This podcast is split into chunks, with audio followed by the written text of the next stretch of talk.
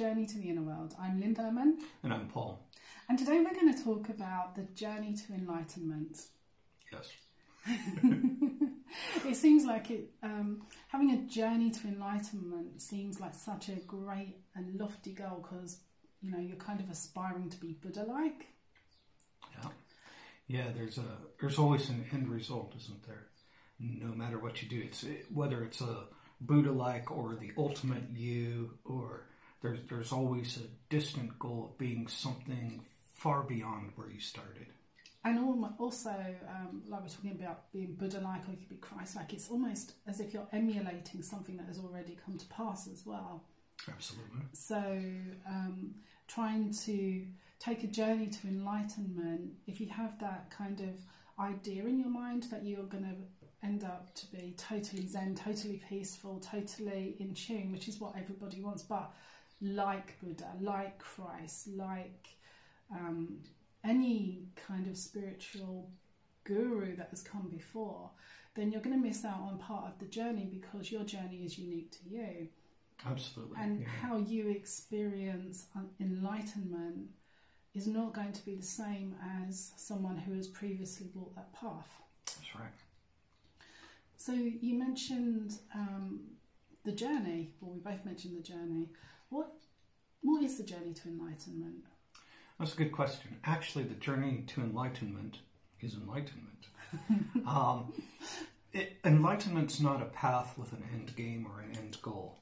Um, everything in the world, the way we're taught, has an end game, a, a punctuation mark, and basically that's how we would look at enlightenment. But enlightenment isn't that. What it what it really is is the journey itself.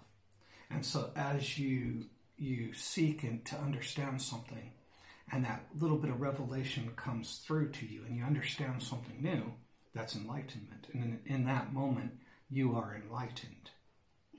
And um, then you'll you'll you'll go even further, and you'll find another small aspect, and then you're enlightened into that. So you are constantly in the state of enlightenment. It's not a place you go; it's a place you are. So when people have this end goal in mind, of course they're also also kind of thinking, well, when I'm enlightened, my life is going to be blissful. I'm going to have no problems. I'm going to have the golden halo, and you forget then that you're living in the moment, and that's all you've ever got. So the journey to enlightenment can't ever be a future goal. No, no, it would be never ending, and and then that kind of outlook on it is what leads to a lot of disappointment and a lot of pain, because people start beating themselves up because they don't notice that halo ever coming, or they never feel that they've got to that point of being that brilliant that they can call themselves enlightened, and so you know you end up in a beat up session if you take that that approach to it. So how do you keep it real? Well, it's just having that desire, that push forward to want to grow yourself, and then in that, uh, just just looking within and, and seeing what is revealed, and and that's what's keeping it keeping it real. It's it's all the living in the moment that we talk about, all the things that come from within. Be open to the world and be open to growth and intend that for yourself. And those things just come. It's not like you got to go look for them. They'll start appearing in your life every day. Uh, basically, you, you just have to be aware of them. Also, the word enlightenment, because the giveaway is the light in the middle. Yeah, like So- that, yeah. The journey towards the light or revealing more light in your life is an ongoing pro- process. So, like you're saying, every time something becomes illuminated in your own life, you have an insight, then you're kind of like peeling away a layer. And of course, um, I think we're all born enlightened, you know, in the purest sense, in the Buddha sense, kind of thing. But as we as we grow up and we kind of absorb all these limiting beliefs, we take on the fear of the world. So it's kind of like we're putting on different clothes that hide our beautiful illuminated self. Yeah, when you put it in like that, like the first thing that went through my mind is we're kind of um, pulling in the darkness because we are light, but by beginning to limit those things, by becoming unaware, by not accepting, then basically pulling the darkness toward us. We are putting a, a net, or like you said, a clothing over our own our own light. Yeah. And um, it kind of makes me also think when we talk about this about Jung's shadow, like, and a lot of people are, seem so afraid to look at the darker side of their own nature. And by darker, I don't mean like evil or, well, just evil. um, but the things that we don't necessarily show or, or the, the negative beliefs we hold. I mean, the negative beliefs go so far to creating an illusionary world. And these are the things that when you you become more enlightened in that present moment, that it kind of reveals the the dark things, the shadows, and when the light hits, they're not there anymore. If that makes any sense. Absolutely, because a lot of those things are strictly in your mind. It's it's how you think about things, and so as the light hits, of course, it's illusion because it was all thought in the first place. Mm. And really, that is all that ever stops us from achieving the. You know, I use Buddha as an example because it's he's such a well-known figure for enlightenment and being peaceful, and you know, so wise. Um, we we stop ourselves by our own thoughts. That's the only thing that is ever stopping us from being Buddha-like or Christ-like or however like we want, even though it's our own journey and we shouldn't try to be exactly like those people. Yeah, you touched on it. It's the uh, comparison issue. It's like telling yourself, "I will be, I will consider myself enlightened if I'm exactly like this person." But do you really believe that that person was always like that? It's more likely that that person was growing and moving forward and doing all these things too. So that person was a, in a state of enlightenment all the way through their life. It had nothing to, to do with the state they reached. So what made a Buddha so great was he had constant um, realizations, and then he kept moving forward. And uh, another person that that I think of when you're thinking about being really enlightened and you can see their forward progress is if you consider the life of Gandhi. Mm. He started as a lawyer, um, but then worked from there to become, as we know him, you know, sort of um, a mover of the world, a, a person that really made a difference.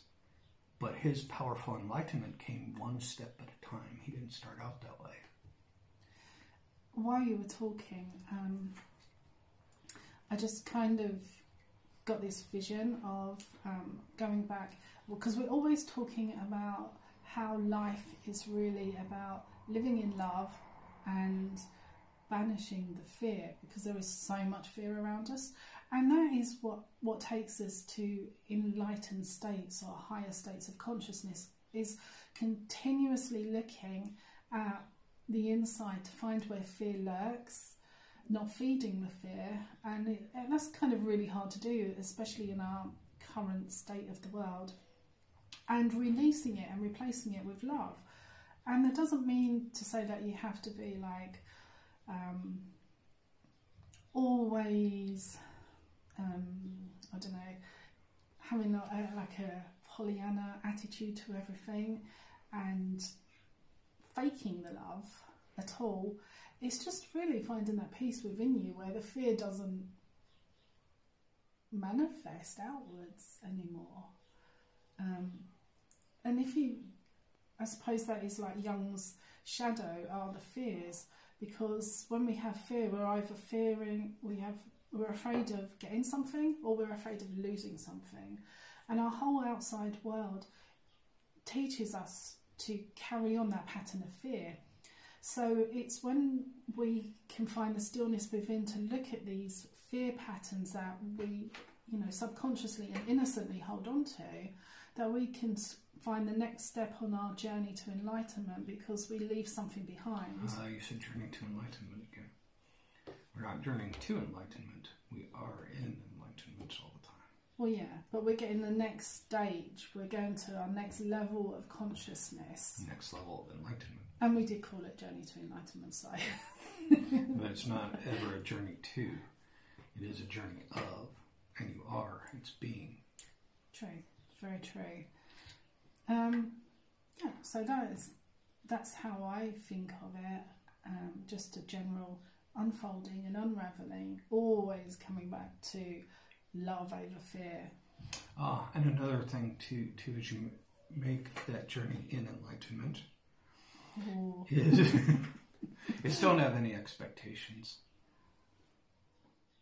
Insights come to people in so many different ways. You don't know how it's going to come in, and you don't know what the insight will be. But it, you'll know it by like this beautiful feeling, and you'll just be kind of like awestruck. It- It'll be kind of like that light bulb over your head, like wow, I never even imagined that. And that's how you'll know those little chips of enlightenment that will come at you. But don't expect it because you'll kill it. Enlightenment doesn't come when you're expecting it. Enlightenment comes when you're just being. Mm-hmm. that's that's really good advice there, and that learning to be is so challenging at times. Again, it's the outside world that wants our attention, and um, we can only be from the inside. The outside is all about doing and getting. And also, sadly, we're, we're sabotaged a lot by our ego, which likes to, you know, that'll be a completely different talk at some point. But you kind of have that saboteur within you, which makes it all the more difficult sometimes to find that peace because you got it chattering with self talk. Would you say the journey of enlightenment is uh, in in enlightenment. enlightenment is is linear? No. That's what makes it really interesting. Linear only exists in our imagination. In reality, paths go every which way and round, and all linear is a man made creation. It's, it's not a part of nature, the reality that's around us. It's something that we force into existence. So, no, no, it's not linear. So if someone was following their spiritual path and um, really felt that they were shedding some beliefs or doing their shadow work and revealing another layer of enlightenment, and then you know the next week things look a little different. They you know they had they had an illumination moment, an illuminated moment, and then the next week maybe they're feeling bogged down with the pressures of work, etc., and their spiritual um, identity seems a little further away than it was the week before. Do you think that's normal? Oh yeah, I wrote about in one of our newsletters. Actually, I talked about traveling almost a circular path, and it's you can um, as your levels of consciousness kind of drop at times, and they all do because we have good days, bad days, bad things that happen in our lives, and good things that happen in our lives, or at least we perceive as bad or good. Um, and all those things can take a toll, but they also teach us lessons. And um, so when you feel like you've gone that circle, you're not really back where you started. Your your path has just kind of spiraled out, and you might run into a similar situation or a similar feeling, but there's another lesson for you. And and when you arrive at those times, it means that there's a lesson you didn't pick up that was kind of near that area, but different than the original, but sort of near. If that makes sense, they're interconnected. Life very much is on a spiral path. Always. Yeah, it's never exactly circular, and that goes for your spiritual life, your um, emotional life, all all aspects of life are spirals. Yeah, even physical. Absolutely. Everything follows that spiral. So, have you got anything else to add about our enlightenment journey? Not an enlightenment journey. It's journeying in enlightenment. So if you have any questions, please drop us a message at hello at quietrebelbureau.com or you can leave comments. And please do leave comments, um, subscribe, tell other people about us if you think that they they might like to to share in some of our talks with us. And if you go to our website, you can sign up for our newsletter, which we send out every Wednesday. Yeah. So I think that's it. Um, love to hear from you. Thanks for listening. bye bye. Bye bye. We love you.